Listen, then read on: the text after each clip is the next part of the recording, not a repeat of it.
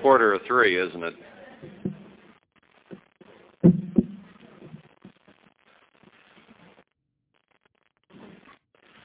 Well, I appreciated that sermonette. It echoed a lot of the theme that I think we've been seeing in the feast about the intensity we need to have in our relationship with God and with each other.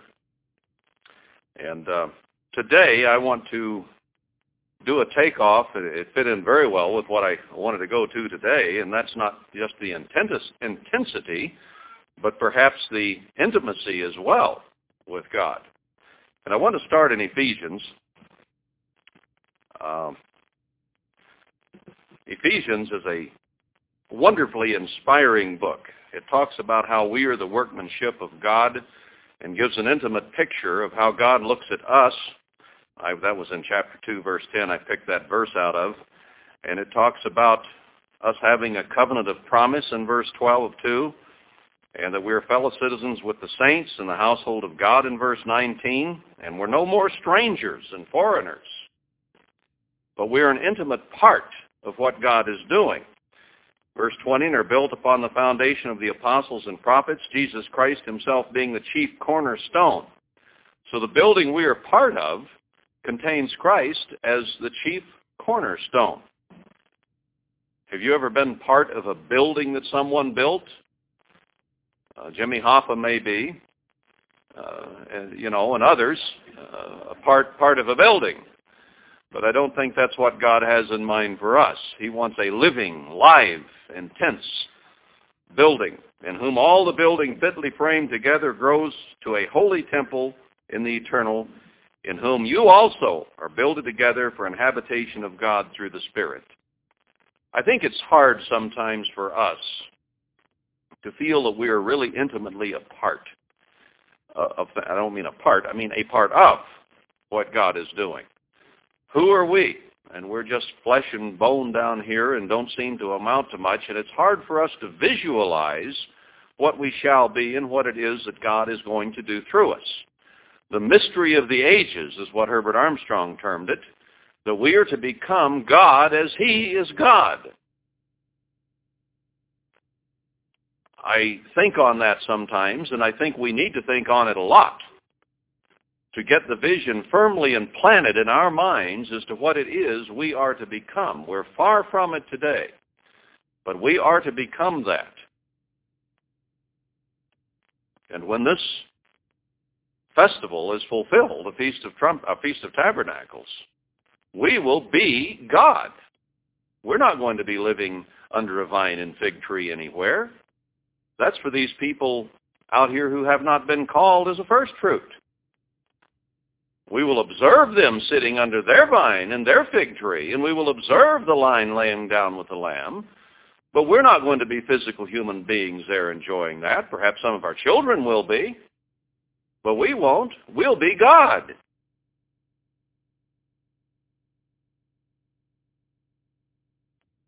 He goes on through here and talks about how he, in verse 8 of chapter 3, is less than the least of all saints.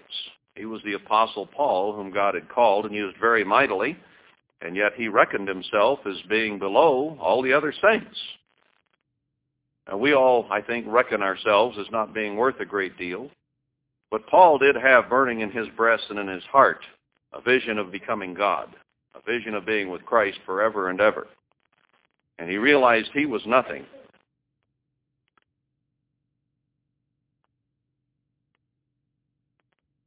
Verse 17, that Christ may dwell in your hearts by faith, that you being rooted and grounded in love may be able to comprehend with all saints what is the breadth and length and depth and height. We need to be able to visualize, to understand, to comprehend the size and width and breadth and height of what it is that God is doing in us. Without vision, the people perish. If we don't grasp, comprehend what God wants to do with us as individuals in an intimate way, then we are in great danger of falling short of that. I have found that anything I ever did in life, at least, whether it be physical, spiritual, or any other way, whether it was building a house or or making mud pies as a kid, I had to visualize what it was that I had in mind to do before I could accomplish it. So we need some, to spend some time visualizing and thinking about this mystery that is before us and to know the love of Christ which passes knowledge, that you might be filled all the fullness of God. Now unto him that is able to do exceedingly abundantly above all that we ask or think, according to the power that works in us. No matter how much we might visualize and come to comprehend, we still can't quite grasp it all. We still look through a glass darkly because it's hard for human beings down here who are still very human to comprehend what it's like to be God. But it's something we need to think on, something we need to meditate about and visualize just what it would be like to be able to go to God's throne in a flash of fire, to come back to the earth in an instant, faster than the speed of light, to be able to know everything that's going on on earth as God knows what is going on on earth, to be able to read people's minds. We think we can now and their motivations, but we miss it terribly. I, can't imagine having that power to understand the thoughts and intents of people's hearts. But that's the kind of power and understanding and insight, discernment that he's going to give us. We're to rule the entire earth with him. I mean, that's what Isaiah 30, 20 is talking about there, where you see a man who is about to sin. How do you know he's about to sin? You can read his mind. And you can say, oh, nope, this is the way. Walk in it. Don't think that. Think this. Don't do that. Do this.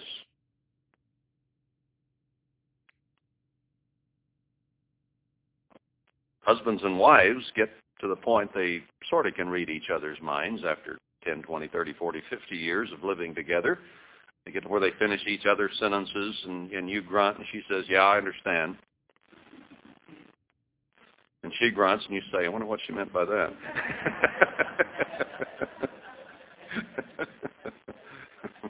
and the battle of the sexes goes on. you insensitive slob.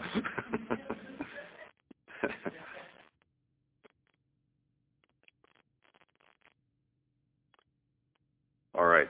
I'm leading up to something here. I want to get into chapter 5.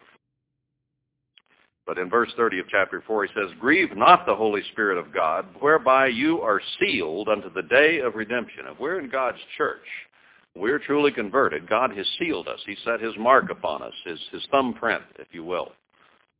Um, and we've been sealed to be there. Let all bitterness and wrath and anger and clamor and evil speaking be put away from you with all malice. We've told our war, stories and maybe we've told enough war stories. And there comes a time when you simply need to wash from your mind all bitterness and wrath and anger and clamor and evil speaking. It's too much still there in us. All you have to do is say, well, I remember such and such, and somebody said, boy, I do too. I know what they did back then. You know about old so Do you ever meet so-and-so? Boy, did he ever give me a hard time. See how easy and how quick we are. But we, we haven't put away that anger and malice. That means to me that to some degree we're still living in the past and we need to move forward in an intimacy with God, not an intimacy with our hard feelings about the past.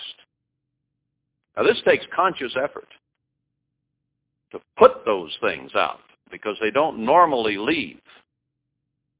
I've seen husbands and wives that have been married for 40, 50 years, they might not remember what they had for breakfast, but they remember how their mate did the wrong thing 40 years ago. and they can have knockdown drag-outs over something that happened way, way, way back there because they haven't put the anger, the bitterness, the wrath, and the clamor behind. And be ye kind one to another, tender-hearted, forgiving one another, even as God, for Christ's sake, has forgiven you. So here's the attitude that we're to be cultivating. Be you therefore followers of God as dear children, verse 5. I mean, chapter 5, verse 1. He looks upon us as dear children. Do you know how you've loved your children and how close you've been and how concerned you've been for your children? How if they start to run in the street or fall down, and how quick you are to try to help and preserve and not let them get hurt or fall in any way. Now, that's the intimacy that we should be seeking with God, where he's not just a phantom somewhere up there that said, I'll bless you someday, but where we walk daily with that kind of intimacy and walk in love as Christ also has loved us and has given himself for us and offering and a sacrifice to God for a sweet-smelling savor. And then it mentions all kinds of sins that we should be avoiding. And that it is a shame, verse 12, even to speak of those things which are done of them in secret. We don't need to speak of and make crass jokes about homosexuality that is openly practiced, let's say, in San Francisco. That's foolish jesting and speaking of things that are done that are evil. Now, we can deplore those things and seriously put them down, but I don't think we ought to be telling queer jokes. I don't even, you know, we need to get all of that out of our mind. All things that are reproved are made manifest by the light, for whatsoever does make manifest is light. Wherefore he says, Awake you that sleep, and arise from the dead, and Christ shall give you light. Well, we're in a church where all the virgins slumbered and slept. And he tells us, if we've been asleep, we've been spiritually dead, to wake up. See then that you walk circumspectly, not as fools, but as wise, redeeming the time, because the days are evil. This could have been written for us today, right now. And I think in that sense it was, because God allowed Paul to labor under the false thought that Christ was coming back in his day. And therefore he wrote it in the present and was speaking of the very near future, he thought. But instead, it is written even more, especially in terms of time, for those who live right at the end. And therefore God caused it to be written in the present with the very near future in mind for us, upon whom the ages of, end of the ages come.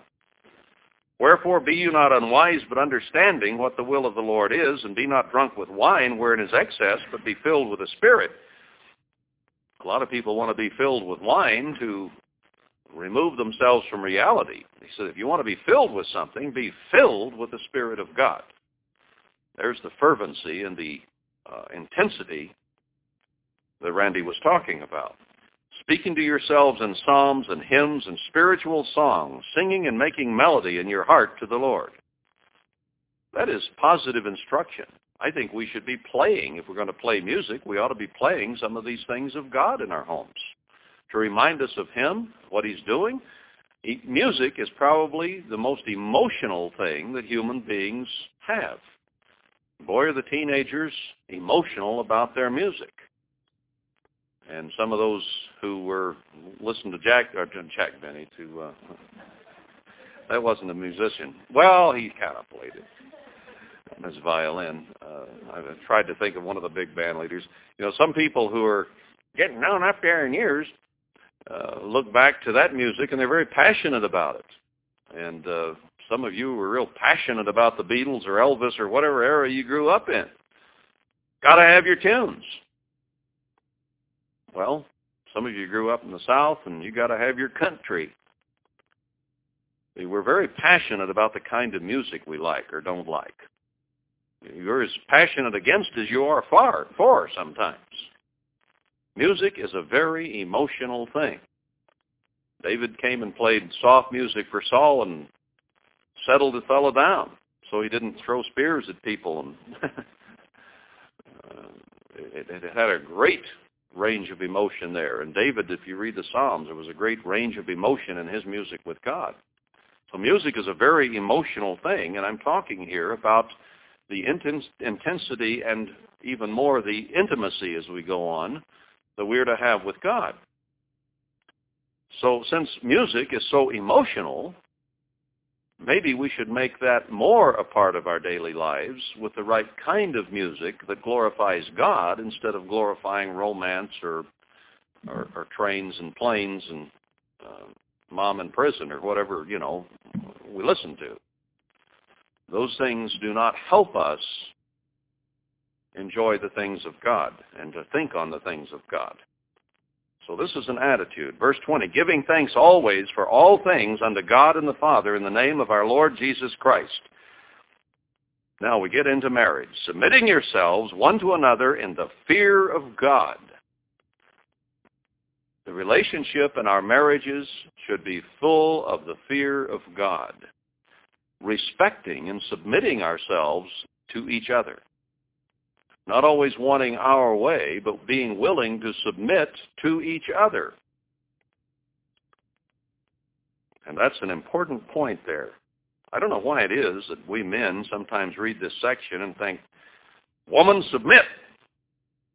And the whole thing starts out with, submit one to another, husband or wife. Then he gives specific instruction after that overall instruction to each. Wives, submit yourselves to your own husbands as to the eternal. Now, how much are we supposed to admit or uh, to uh, submit to God and to the Lord? All of our thoughts, all of our actions. A wife should make her major goal in life submitting to, pleasing her husband. We're going to see this clearly laid out in a little bit. For the husband is the head of the wife, even as Christ is the head of the church, and he is the Savior of the body. So a husband should treat his wife the way Christ treats the church, with love, respect, encouragement, strength. Um, Therefore, as the church is subject to Christ, so let the wives be to their own husbands in everything. Husbands, love your wives, even as Christ also loved the church and gave himself for it and Paul in another place says, be not bitter against your wives. Don't resent them. They have a hard enough job submitting to a sweating man with warts anyway. Don't make it harder for her. I mean, it, it's it's her life's job to submit to you as she does to Christ, and that's tough because you ain't Christ, to put it in the vernacular. Every one of us falls way short of being Christ. And the easier you can make her job, the more likely you are to be a part of the kingdom of God. Why make her job hard for her?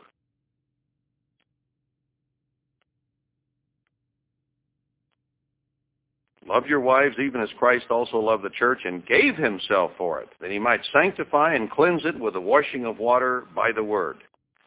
He was willing to die for the church. He was willing to be beaten for the church. We're not even willing to sometimes clean off the sink for our wives. Some of you. That was a joke, too. that he might present it to himself an old bat.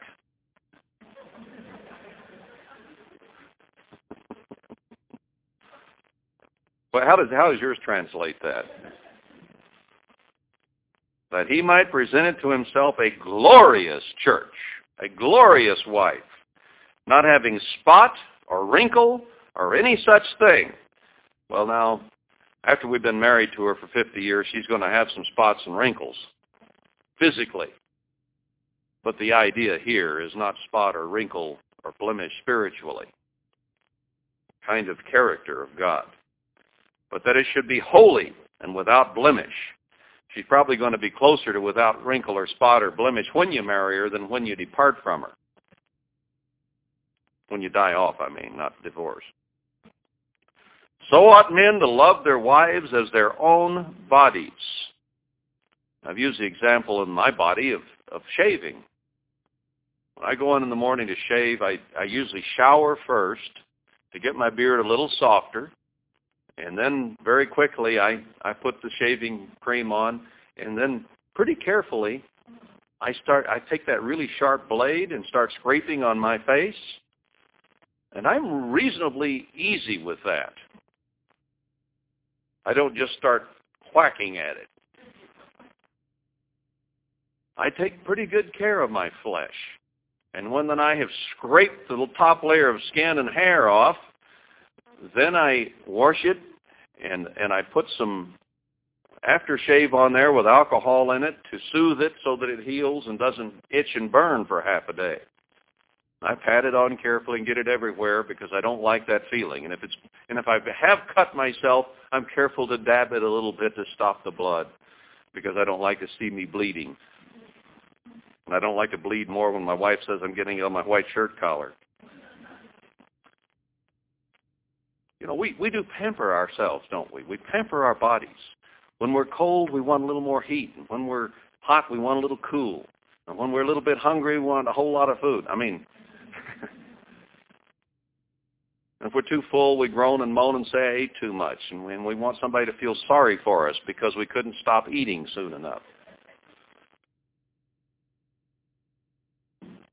I pampered myself too much. Now you have sympathy with me. I get a lot of sympathy when I eat too much. My wife says, I didn't make you do that. I just cooked it. You're the one that shoved it down. So ought men to love their wives as their own bodies. He that loves his wife loves himself.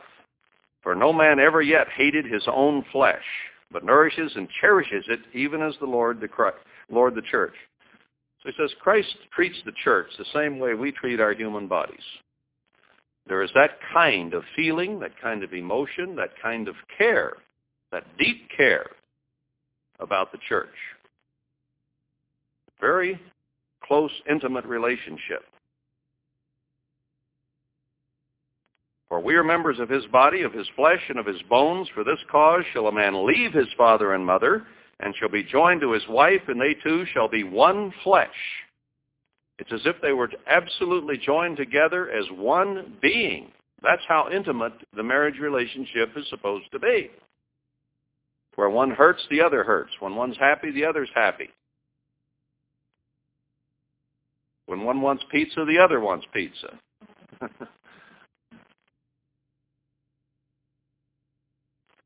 That's a safe analogy because everybody likes pizza. Now, verse 32, this is a great mystery, but I speak concerning Christ and the church. So this relationship that he's talking about between husband and wife, the most intimate of human relationships, is exactly how we are to feel toward Christ and he feels toward us. There just is no more intimate relationship, or not supposed to be, than husband and wife on this earth. He says this, this is a great mystery. It's hard to understand this. It's hard to grasp it. But that is the intimacy that we are to have with Jesus Christ. Nevertheless, see, this is the point. This is the symbolism. This is the overall meaning of all this. Nevertheless, let every one of you in particular, each and every one of you specifically, so love his wife even as himself, and the, hus- the wife see that she reverence her husband.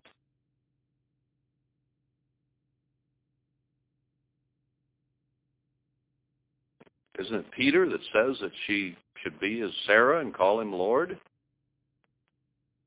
I, I mentioned this to my wife one time, and she said, you know, that'd be that's kind of hard for a, a modern woman to say, Lord. We were in the South at the time, living in South Carolina there around Charlotte. She says, well, could we just start with lard? That's the way they say Lord down there. Lord, help us, you know. And I said, well, maybe it'd be at least it'd be a move in the right direction, you know. But you got to start somewhere, okay? All right, I wanted to lay a background there about the the mystery that is here. and the intimacy that God expects of us in our relationships. And now, since we've introduced that, if you would, let's go back to the Song of Songs. You talk about intimacy. Uh, wait till you read this.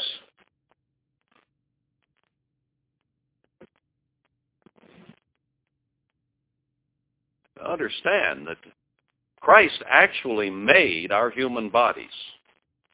Remember back there in Genesis where he came down to the earth and he fashioned a man out of red earth? He actually got down and, well, I think it's Isaiah 64 that says he's the potter, we're the clay. He actually took that dirt, that clay, if it was clay, or it was dirt anyway,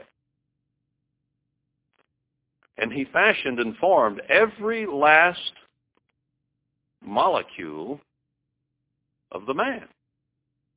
He's aware of everything on our body, the, the, the best-looking parts and the worst-looking parts.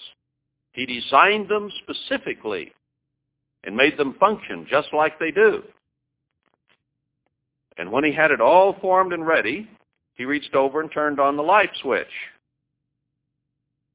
And light, life, came. That man stood up as a human being And God was very, very intimately involved with that, designing every part of it. And then later, he took just a rib out of there instead of using dirt. You know, women don't like dirt much. They used a rib out of Adam. And from that rib, he started fashioning and forming another form. And he knew every last molecule of that form. God designed a woman. Every part of her. That's how intimate he was in his creation. And then he turned on the white switch. And she came to life. And that's sort of what the Song of Songs is about on a human level. But it's written here to show us the intimacy that Christ has with his church. And he uses the analogy of the intimacy of a husband and wife to explain how it is that we are supposed to be with him. I think that's one of the major overall lessons of this book. There's also a great deal of prophecy included in this book about Christ and his bride right at the end. Because that's where we are. The bride is getting prepared. Now, she's been being prepared to some degree or another all through the ages as God has taken a few people from the Old Testament, quite a few people from the early New Testament church, maybe a few through the Middle Ages, and now he's finishing out the number, the complete bride, right now. So he's, he's creating that bride out of men, out of people, out of women. And he is very intimately involved, just like he was in the creation of the original man and woman. Just as intimately. He knows every part, every molecule of our bodies and minds. And now that it's almost done, he speaks of us here as if we're married to him. Remember, he speaks of those things that are not as if, as if they already were. So even though he has not come and actually married us yet, this book is written from the perspective that we're already married to it. And that's the vision we need to have of what it would be like to live with Jesus Christ on a daily basis. How he thinks, we are to think. How he acts, we are to act so that we can begin to read his mind and he can begin to read our mind. He can already read ours. But we need to come to be able to actually read Christ's mind. Our relationship with him between now and the time our change comes needs to be such that we could begin to predict how he will react in any given circumstance. Because we are so intimately involved with his word. This isn't a sermon about Bible study, but it leads us to that. This is the expression of his mind. This is how his mind works. And once we understand this book, that's why we need to have our heads buried in it, we can begin to understand more and more how he thinks.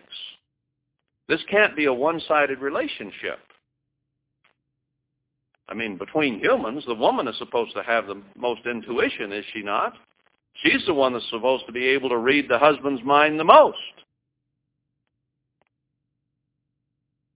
And here we are, the prospective bride of Christ, and we're supposed to know how to read his mind the most. Either that or your woman's intuition is a fallacy. You're barking up the wrong tree, girls. if you follow me there. If you're the ones that are supposed to have the insight, I include me, then we'd better start getting insightful. We'd better come to understand his mind and what he wishes so that we are, as Paul put it, of a ready mind, a willing mind and heart to please him in every way. Now you can practice on your husband, wanting to please him in every way. And if you can do that, you can please Christ in every way too. You see, it's not a great leap of faith, because if you're faithful in little, then you will be faithful in much. But it's easy for us to say, I love the Lord, and if that was if you were Jesus, I'd do it. but you aren't, and I won't. No, we aren't. But you'd better. Because this is this is boot camp. This is the practice. This is the time that we learn to have that kind of attitudes. And God has given us men of flesh and women of flesh to interact with, to come to learn to have that kind of relationship. That's what the Song of Songs is all about. There's a great deal of romance here combined with the prophecy and the analogy of the church. The Song of Songs, which is Solomon's.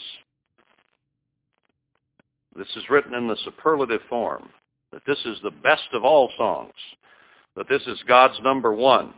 This is the best song that ever existed. This is a song about the glory of Christ and his church, of what we're headed for, and how we should be reacting one to another, husband and wife. Let him kiss me with the kisses of his mouth, for your love is better than wine. Because of the Savior of your good ointments, your name is as ointment poured forth, therefore do the virgins love you. In other words, you're, you're just the kind of man that is just above everyone, and all the girls would love to have you as their husband, she says to him. Some of, some of you gals, well, maybe not in this room, but some gals, let's put it that way, would rather just simply drink wine than kiss the old man. But in this particular case, God says that the kisses of his mouth are better than wine. Draw me, we will run after you. The king has brought me into his chambers. We will be glad and rejoice in you. We will remember your love more than wine. The upright love you. The upright, the righteous, the ones that are doing it right are going to just simply love God, and he's going to Christ is going to bring us into his chamber.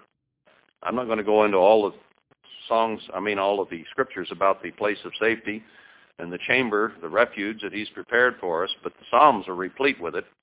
You can go back there and read that. We won't do it for sake of time. And then she says, I am black but comely, O you daughters of Jerusalem, as the tents of Kedar, as the curtains of Solomon.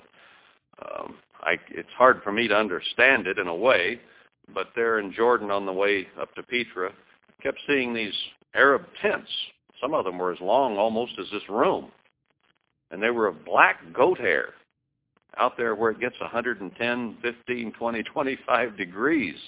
They do have flaps that they can roll up to let the, the breeze go through, so it's just a shade. But I did see some white sheep and goats out there. I would think they'd make that out of white sheepskin or goat skin, but nonetheless, um, they were black.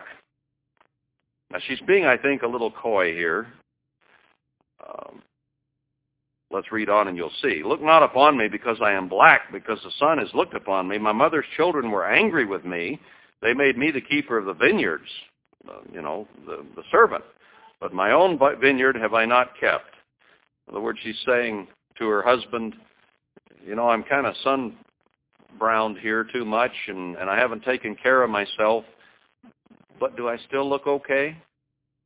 And I think we need to sidle up to Christ a little bit and say, you know, I, I'm, I don't know what I really ought to be, but am I okay? Am I pleasing you? What do I need to do here? How, how could I be prettier to you?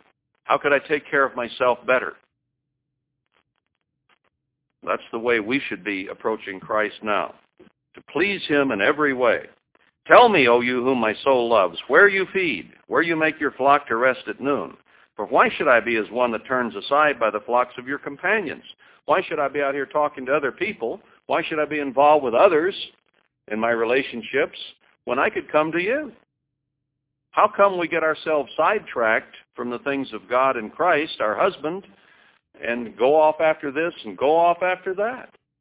Our desire should be to him. I know a lot of people to whom they had to do Bible study by rote. They really didn't want their head in the Bible. They'd rather be doing something else, but they felt it was their duty to go read the Bible. So they'd read the Bible for a half hour, an hour, slap that shut, and go watch television or something else they really wanted to do. I hope we've progressed beyond that. I hope we've progressed to the place that our heart and our mind and our thoughts are with God and with His Word, and it is our heart's desire to get into the things of God, not sort of avoid it and do other things. And that was her attitude here. Where, where should I find you? Where do you feed? Where will you be? And using him in type here as a shepherd. He said, if you know not, O you fairest among women. Now, we've read a lot of scriptures in the last months about the daughters of Zion, the daughters of Jerusalem, the daughters of the church. And I think prophetically they're talking about those daughters who have broken off from our mother worldwide. And here he's picked one out of all those daughters and married her. He's not going to marry all those daughters. Seven women will take hold of one man, ultimately Christ. So people out of all the churches are going to respond to him and come to him. He's going to choose one out of all these women. If you know not, O you fairest among women, you can go to Proverbs 31 and see this, that he has chosen one and all the others are jealous. There's a lot of jealousy shown right here in uh, the Song of Songs before we get done with it, where the other daughters who weren't selected as the wife become jealous of this one. So he says, if you know not, O you fairest among women, go your way forth by the footsteps of the flock and feed your kids beside the shepherd's tents. In other words, I'm going to be with the flock. I'm going to be with my people. Can't you figure out where my mind is? Where I'm going to be? It was asked at the beginning of this feast that Christ would come and keep this feast with us that he would be right here. And where his flock is where he will be. I don't know that we're necessarily the fairest among women, but I want to become as clean and as white and as unwrinkled and as unspotted as I possibly can be so that I can be part of that fairest woman when she appears and Christ is prepared to marry her. And begins to gather her body piece by piece together to himself. What did he tell Peter as his main job? Feed my lambs, feed my sheep, feed my sheep. I'm going to be with my flock. Where are you going to be, Peter? Well, I thought I'd go fishing, Lord. no, no, no, no, no, no, no. I'm not in the fish. I'm in the sheep. That's where you'll find me, with my sheep. If we're the sheep of God, he is with us. I have compared you, O my love, to a company of horses and Pharaoh's chariots. Beautiful bunch of horses leading a chariot, maybe all matched blacks or grays or whites. Beautiful horses, marching and or running in step together. Your cheeks are comely with rows of jewels, your neck with chains of gold. We will make you borders of gold with studs of silver. There in Isaiah 54, he says he'll lay our borders with sapphires and rubies and various other gemstones, garnets, carbuncles. I think, what did he include carbuncles? I'm not sure. So the scriptures in there about the church fit very well here. Talking about the, using the same language to describe this fairest among women. While the king sits at his table, my spikenard sends forth the smell thereof, the perfumes. A bundle of myrrh is my well-beloved to me. He shall lie all night betwixt my breasts. This is Christ in his church. That intimate, where they just lie together, hugging each other all night long. That's how he expects us to react to him and he to us. I speak a great mystery, but I speak of Christ in the church, Paul said. This same analogy. He just gets a lot more detailed about it back here.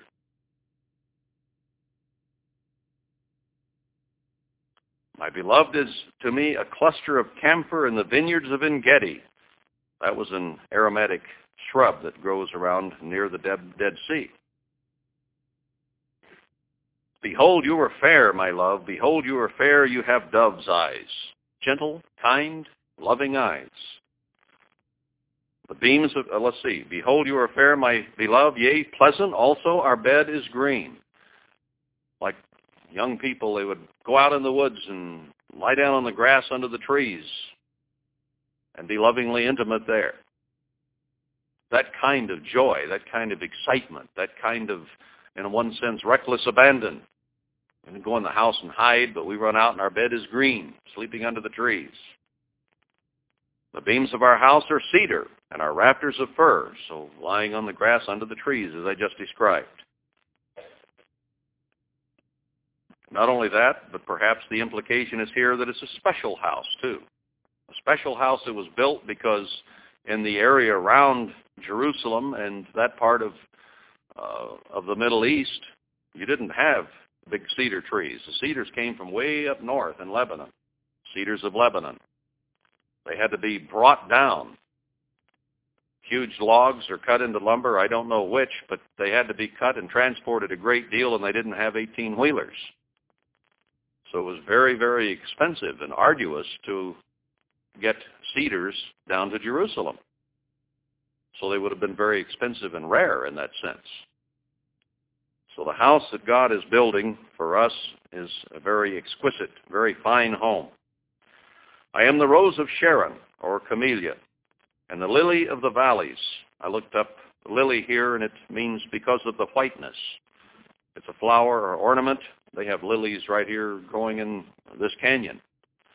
Very beautiful white uh, flowers. So he says she's white well, that reminds us of putting on the garments of righteousness, the white wedding dress.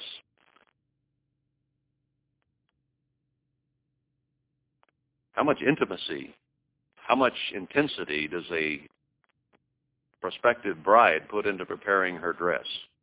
Oh, they shop and they sew and they look and they prepare and dither around and get all the aunts and nieces and cousins and everybody else involved in this wedding.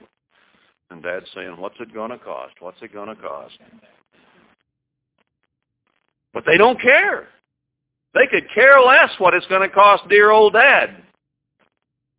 And they come up and flip their little eyelids and say, Daddy, I like this one. And he says, you must really like it looking at the tag. But, but that kind of excitement, that kind of who cares what it costs? This is my wedding. That kind of intensity, that kind of excitement is there. That's the kind of relationship God expects, or Christ expects us to have with him, as the lily among thorns. A bunch of cactus around, and there's a beautiful lily in it. That's the way he looks upon us. And he'd paw through the cactus to get to the lily type of a, a analogy here. So is my love among the daughters. Out of all the churches of God that are out here today, the one that he chooses is going to be like the lily among thorns. Now, if you and I want to be part of that, we'd better start burning some thorns off and growing some real white-looking growth to become a lily. As the apple tree among the trees of the wood, so is my beloved among the sons. I sat down under his shadow with great delight, and his fruit was sweet to my taste. A lot of imagery here. My husband's just like an apple tree with the sweet, ripe apples on it. Juicy and delicious, crispy. He brought me to the banqueting house, and his banner over me was love. Stay, stay me with flagons, comfort me with apples, for I am, well, my, it says sick of love here, like, get away from me in the King James, so that's a very poor translation. Love sick would be better. I'm moon-eyed. I'm about to faint in my tracks because of this fine young man standing before me. I'm getting a case of what did they call them? The vapors they used to say when they would faint. Uh, you know, the, the the ladies of the uh, Victorian era. We have trouble understanding it when our daughters come to us and they're just all a twitter over Well, let's see. How would the dads describe the guys that come to the door and knock?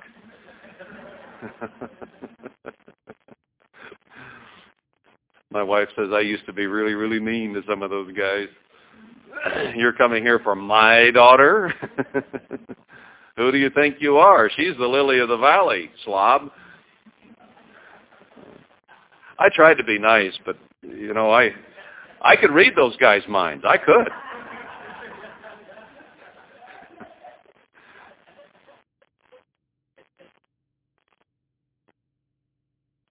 They were all sick.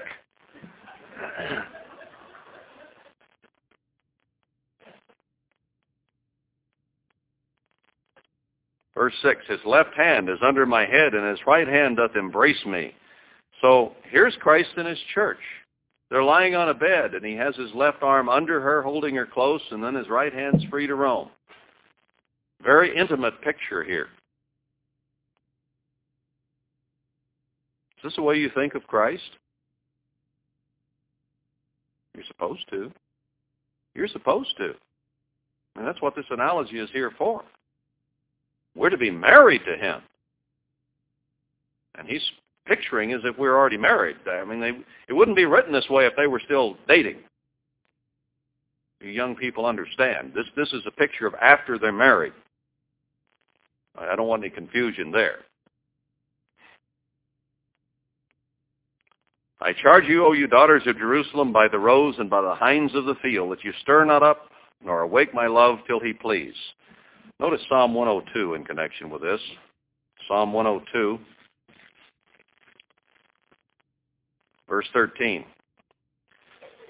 You shall arise and have mercy upon Zion, for the time to favor her, yes, the set time is come. There's another one that says, it is time for you to rise, O Lord, for they have voided your law. Now there gives you a time setting of where we are. But this is speaking of essentially right now. We are at a time in God's church here at the end when worldwide church of God voided God's law. Said the commandments are done away with. You don't need that to be intimate with Christ. Well, yes, we do to be intimate with Christ. So what David is saying there is it's time to rise and do something about it. The set time to favor her has come. It's time for him to arise. Notice 113 in verse 9. He makes the barren woman to keep house and to be a joyful mother of children.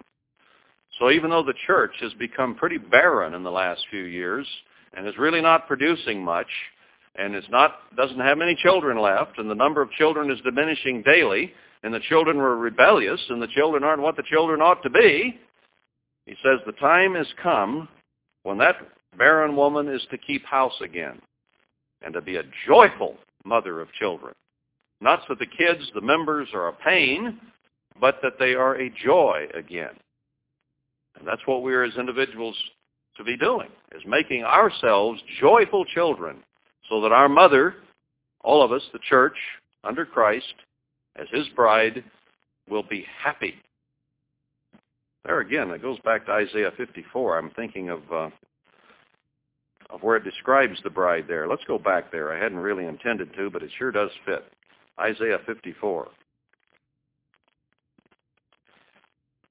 Verse 1, Sing, O barren, that did not bear. Now, We're looking at this as the church first, later on Israel in the millennium. So if you want a millennial sermon, here it is, but it applies now, or will shortly, to the church itself. Sing, O barren, that did not bear. Break forth into singing and cry aloud, you that did not travail with child. For more are the children of the desolate than the children of the married wife, says the Eternal. It's going to start small. Enlarge the place of your tent, and let them stretch forth the curtains of your habitations. Spare not, lengthen your cords, and strengthen your stakes. He's using the imagery of a tent here, saying, let the tent get bigger and make the cords that hold it down be longer and have more stakes in it to hold it down because it's going to get bigger. So when God starts drawing his bride together in the final fulfillment of the latter temple, it's going to grow. It's going to get bigger and bigger and bigger. Because God is going to bless. For you shall break forth on the right hand and on the left, and this is the way Israel will do in the millennium. They will prosper as they never have before, and your seed shall inherit the Gentiles and make the desolate cities to be inhabited. Fear not, for you shall not be ashamed. Neither be you confounded, for you shall not be put to shame. For you shall forget the shame of your youth, and shall not remember the reproach of your widowhood any more. What we've been going through the last especially 14 years is no longer going to be remembered. And what Israel goes through in the next few years as a nation will at that time no longer be remembered either. For your Maker is your husband, the Lord of hosts is his name. And your Redeemer, the Holy One of Israel, the God of the whole earth, shall he be called. For the Lord has called you as a woman forsaken and grieved in spirit and a wife of youth when you were refused, says your God. For a small moment have I forsaken you, but with great mercies will I gather you. In a little wrath I hid my face from you for a moment. But with everlasting kindness will I have mercy on you, says the Lord your Redeemer. Herbert Armstrong used to talk about Acts 3, 19 to 21 as a time of restitution, a time of restoration. He said it was the most pivotal, or the, the pivotal scripture in all the Bible. When the turnaround began to come and God would turn his face to his people. And we've endured a moment here where God has turned his face from us as a church, and we've gone through widowhood here, it, almost, it's like, and been barren and bereft and frustrated and confused and sad. And that's the way physical Israel is as well. They've been abandoned by Jesus Christ. He divorced her, booted her out the door, and has nothing more to do with her. But he's going to turn it around to her as well. But that time of restitution, that pivot, is with us. Because we are the ones he is going to restore blessing to first.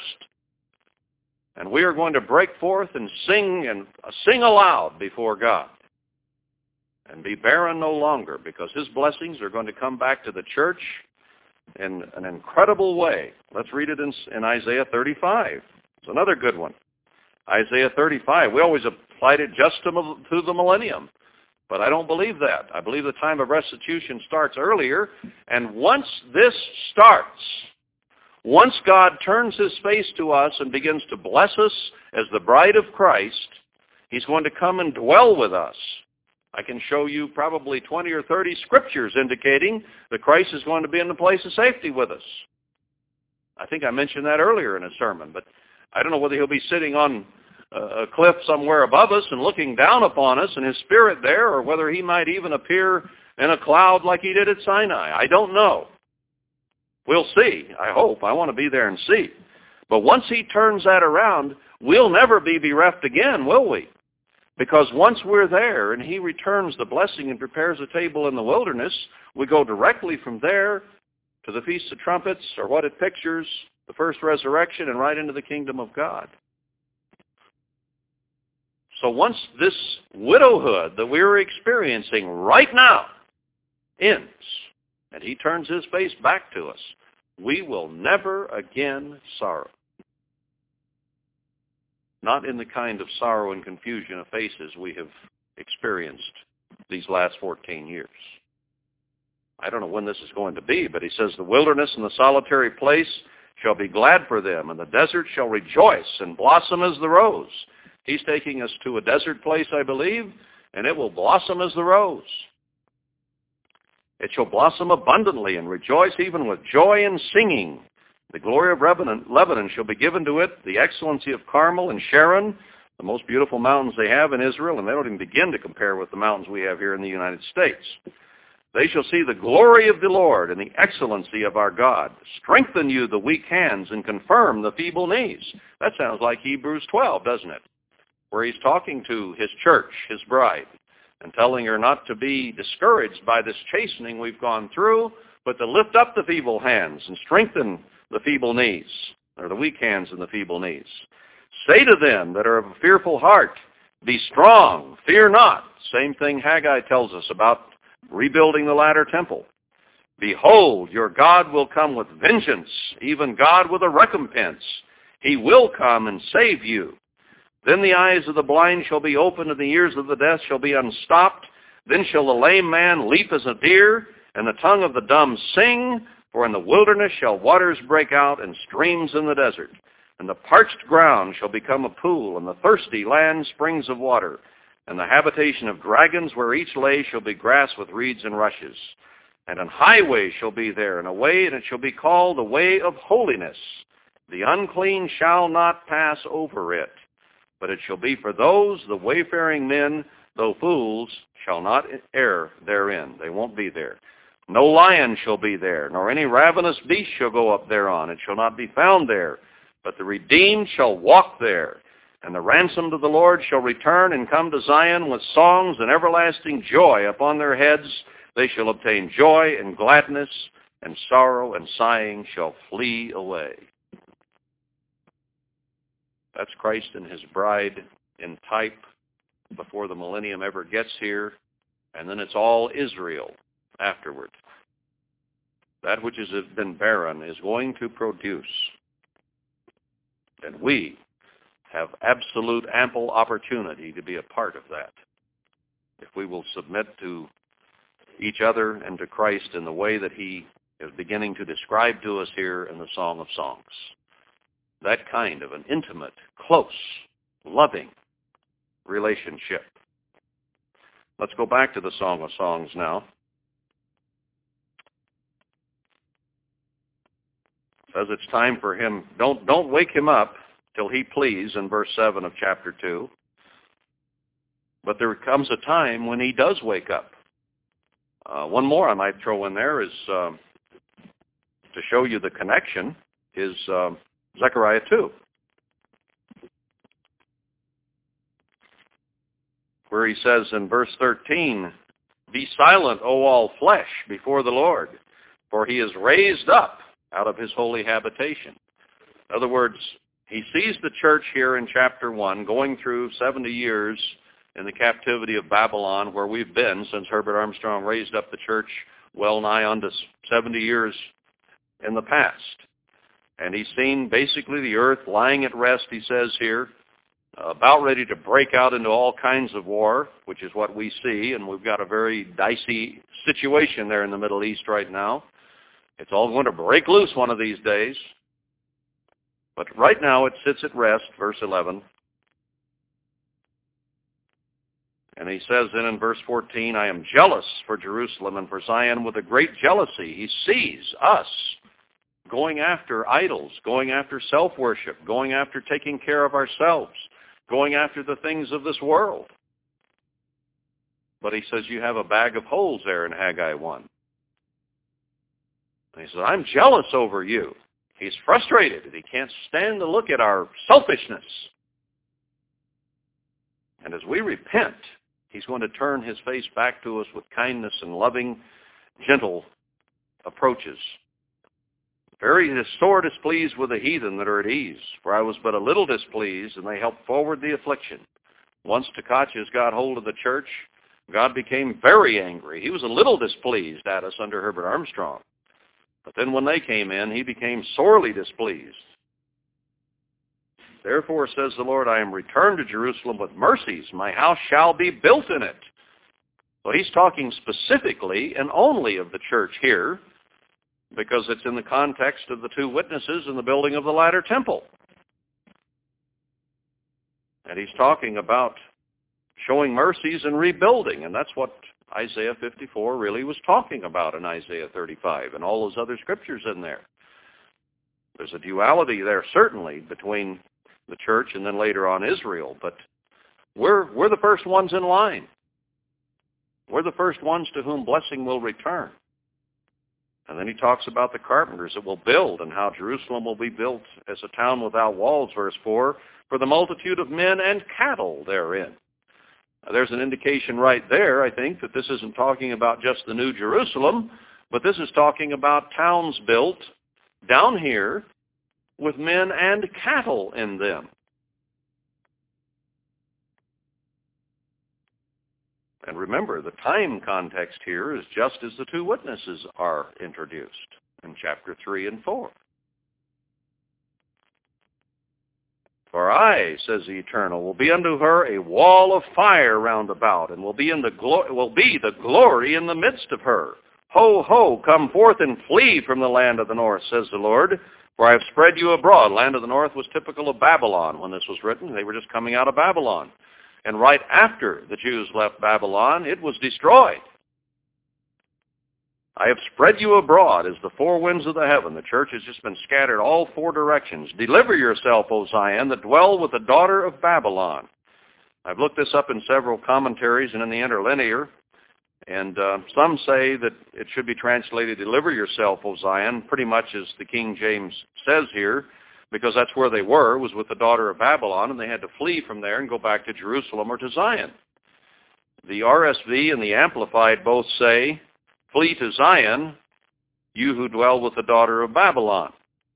And the interlinear, at least as, as poor as I understand it, uh, seems to indicate that it could be either way. And I could see how that could be the right translation too, because there they were up in Babylon, and they wanted to flee back to Jerusalem and Zion. So one way of looking at it tells you where to, where to go from and where to go to, and the other says that the impetus or the onus is upon us to save ourselves. And perhaps both translations could have meaning to us. And he says, he that touches you touches the apple of his eye in verse 8. Here's the same language of the Song of Songs. Remember, she compared him to an apple tree with succulent, juicy, firm apples on it. So that's the same analogy. And he looks upon his bride, the church, right now, as the apple of his eye, the only apple on the tree that has his attention. I've seen trees just loaded with apples. But apparently on the apple tree here, they use it as the imagery here, Christ is looking at the tree, and he can only see one apple. I want to be a little molecule or a drop of juice in that apple. I know you do too. Verse 10, Sing and rejoice, O daughter of Zion, for lo, I come and I will dwell in the midst of you, says the Eternal. And many peoples shall be joined to the Eternal in that day, and shall be my people, and I will dwell in the midst of you. And you shall know that the Lord of hosts has sent me to you. And the Lord shall inherit Judah, his portion in the Holy Land, and shall choose Jerusalem again. Jerusalem being a type of the church, Zion being a type of the church. And when? When he rises to shake the earth. When he rises to avenge his people for that which has been done to them, scattered to the four winds. He is going to take his bride he is very jealous of her, as we just read. Then it goes into a description of the leadership physically that's going to be here on the earth at that time. So now let's go back to the Song of Songs. We've established that there comes a time when he says, it's time for me to wake up. We can be down here and plead, but, but the bride says, Shh, my husband's taking a nap. Don't disturb him. Don't bother him. See, she's very solicitous of his well-being. And she's not impatient. She knows he'll wake up when he gets good and ready. He who patiently endures to the end shall be saved. So she patiently listens to him sleep and says, leave him alone, girls. That's my husband in there. I'm going to take care of him. But she knows it's about time for him to wake up. And she calls out for him to rise and work for they voided the law. we have reached that time where the law has been voided in the church by some. So we know that this turnaround, this time for him to get to work, to rivet his full attention on the church and come and dwell with her is very near. He will, he will quit turning his face from her. And then when he wakes up, when he pleases, verse 8, the voice of my beloved, behold, he comes, leaping upon the mountains, skipping upon the hills. My beloved is like a roe or a young hart. Behold, he stands behind our wall. He looks for, forth at the windows, showing himself through the lattice. Uh, when we were living in Montana, I remember times when deer would come and look in the window. And that's the same imagery he's using here, or she's using to talk about her husband Christ. He's so concerned for her. She's in the house and he's outside like a, a, a deer leaping up on the hills. You saw some some of you running off yesterday into the woods, right out there on the way to the Grand Canyon, or coming back, or running in front of your car lights. That's not part of the imagery. But that's what she uses. He comes and, and looks in. My beloved spoke and said to me, Rise up, my love, my fair one, and come away. So there's a time when he's going to say, I'm going to take you away. For lo, the winter is past, the rain is over and gone. In Palestine, the rains, the uh, former rains started around November, right after the Feast of Tabernacles, and they lasted up until, oh, somewhere around the end of January, February, as I recall. And then you had the latter rains, which were heavier rains, which occurred from that January more or less period down to around Passover time. And the latter rains ended then, and you had a pretty well, pretty much a dry season then until the former rains began uh, again about November. So the time setting of this, when he rises to go to work and takes his bride away, is after the winter is past, the rain is over and gone, which is right around Passover. The flowers appear on the earth. That uh, removes all question. The springtime is when the flowers begin to bloom. The time of the singing of birds has come. They've migrated back and are singing and building nests and uh, doing courtship uh, tunes and so on. And the voice of the turtle dove is heard in our land. I don't hear the turtle dove around my house in Colorado uh, in December or January. They've all gone somewhere a little bit, more, bit warmer. But in the springtime, the robins come back, the, the doves begin to coo, and you know that new life is coming. And we're talking about new life in the church, that Christ is going to infuse us with new life and to enlarge our borders and, and uh, extend our ropes and put in more stakes and so on. The fig tree puts forth her green figs. They're the first ones in the spring. They put the figs on before they do the leaves even. And the vines with the tender grape give a good smell. Arise, my love, my fair one, and come away. Why is it we've always thought the church might flee in the springtime? Well, here's one good reason. It says he'll come for his bride and take her away when the winter is past and the rain is over and gone there could still be inclement weather, and that's what Matthew 24 is talking about when it says, pray that it be not in the wintertime. The actual translation should be inclement weather more than middle of winter. And then that fits this. O my dove, that are in the clefts of the rock. Now see, he's taken her away, and then you have a, a, par, a, a paragraph break. He takes her away in the spring. Come away. And then where does he take her? O my dove that are in the clefts of the rock. There's a psalm, I think it is, or is it in Isaiah, Jeremiah, Ezekiel, I forget, which talks about her being uh, like doves upon the side of the rock in the mountains. So he's going to take her to some steep hills where there are clefts in the rocks. and the secret places of the stairs. That one perplexes me a little bit. What does the secret places of the stairs mean? Um, I looked it up in Strong's. It's 4095 in the Hebrew, which just says step, or by implication, a steep or inaccessible place. He takes her to a place that is inaccessible to her enemies, to a steep place with clefts in the rock. We were just uh, commenting yesterday as we were going down the Grand Canyon in the rearview mirror. You couldn't see it so much in the front because we were going away toward the canyon, but uh, there is a geological series of steps there in northern Arizona and southern Utah where they, they, they are just like stair steps going up five steps.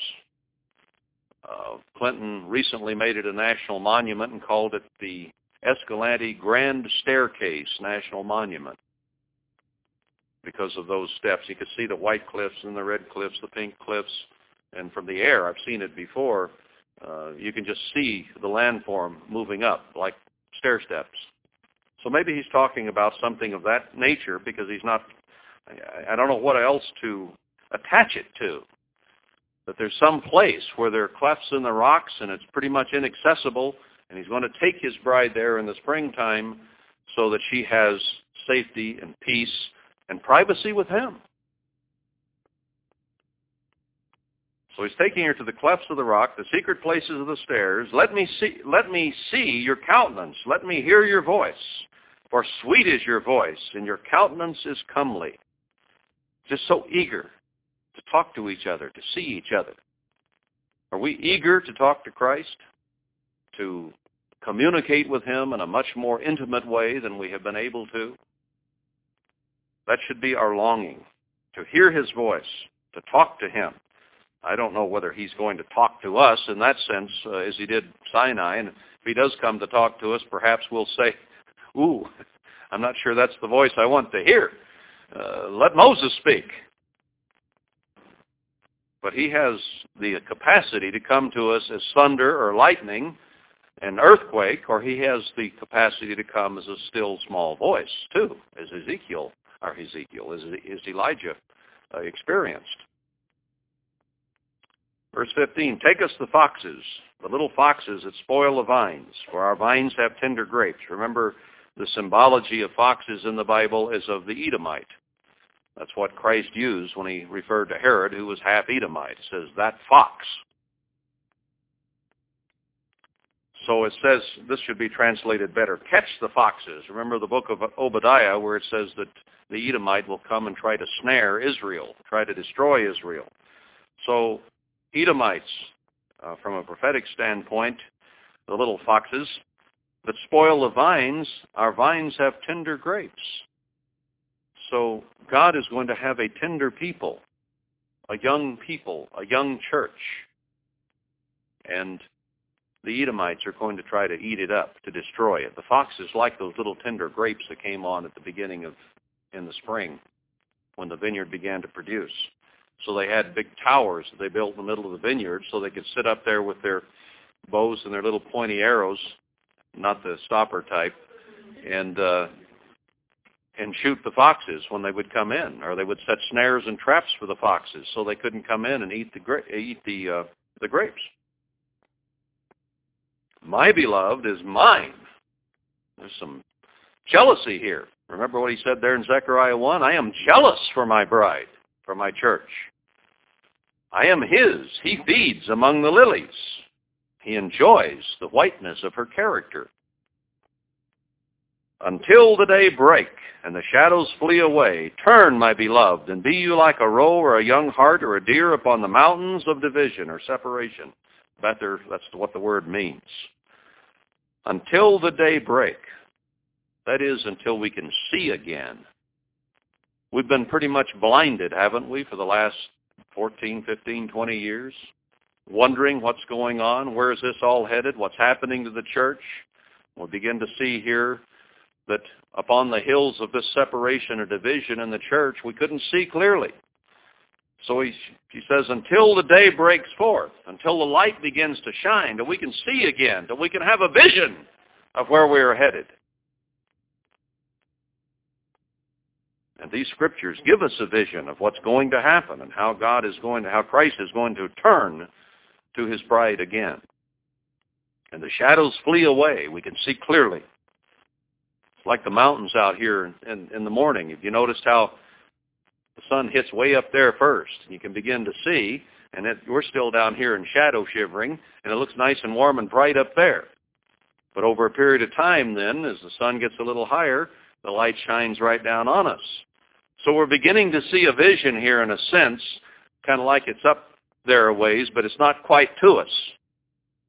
But as time goes on here, the light is going to get brighter. We're going to see better. We're going to see through the glass not quite as darkly, but clearer, and get a better vision of what Christ is going to do both with the church and with Israel. And the closer this gets, as the sun gets a little higher, the better we'll see. And then the light, the light is going to burst down upon us just like it does here in the morning. That's the kind of analogy that she's using here.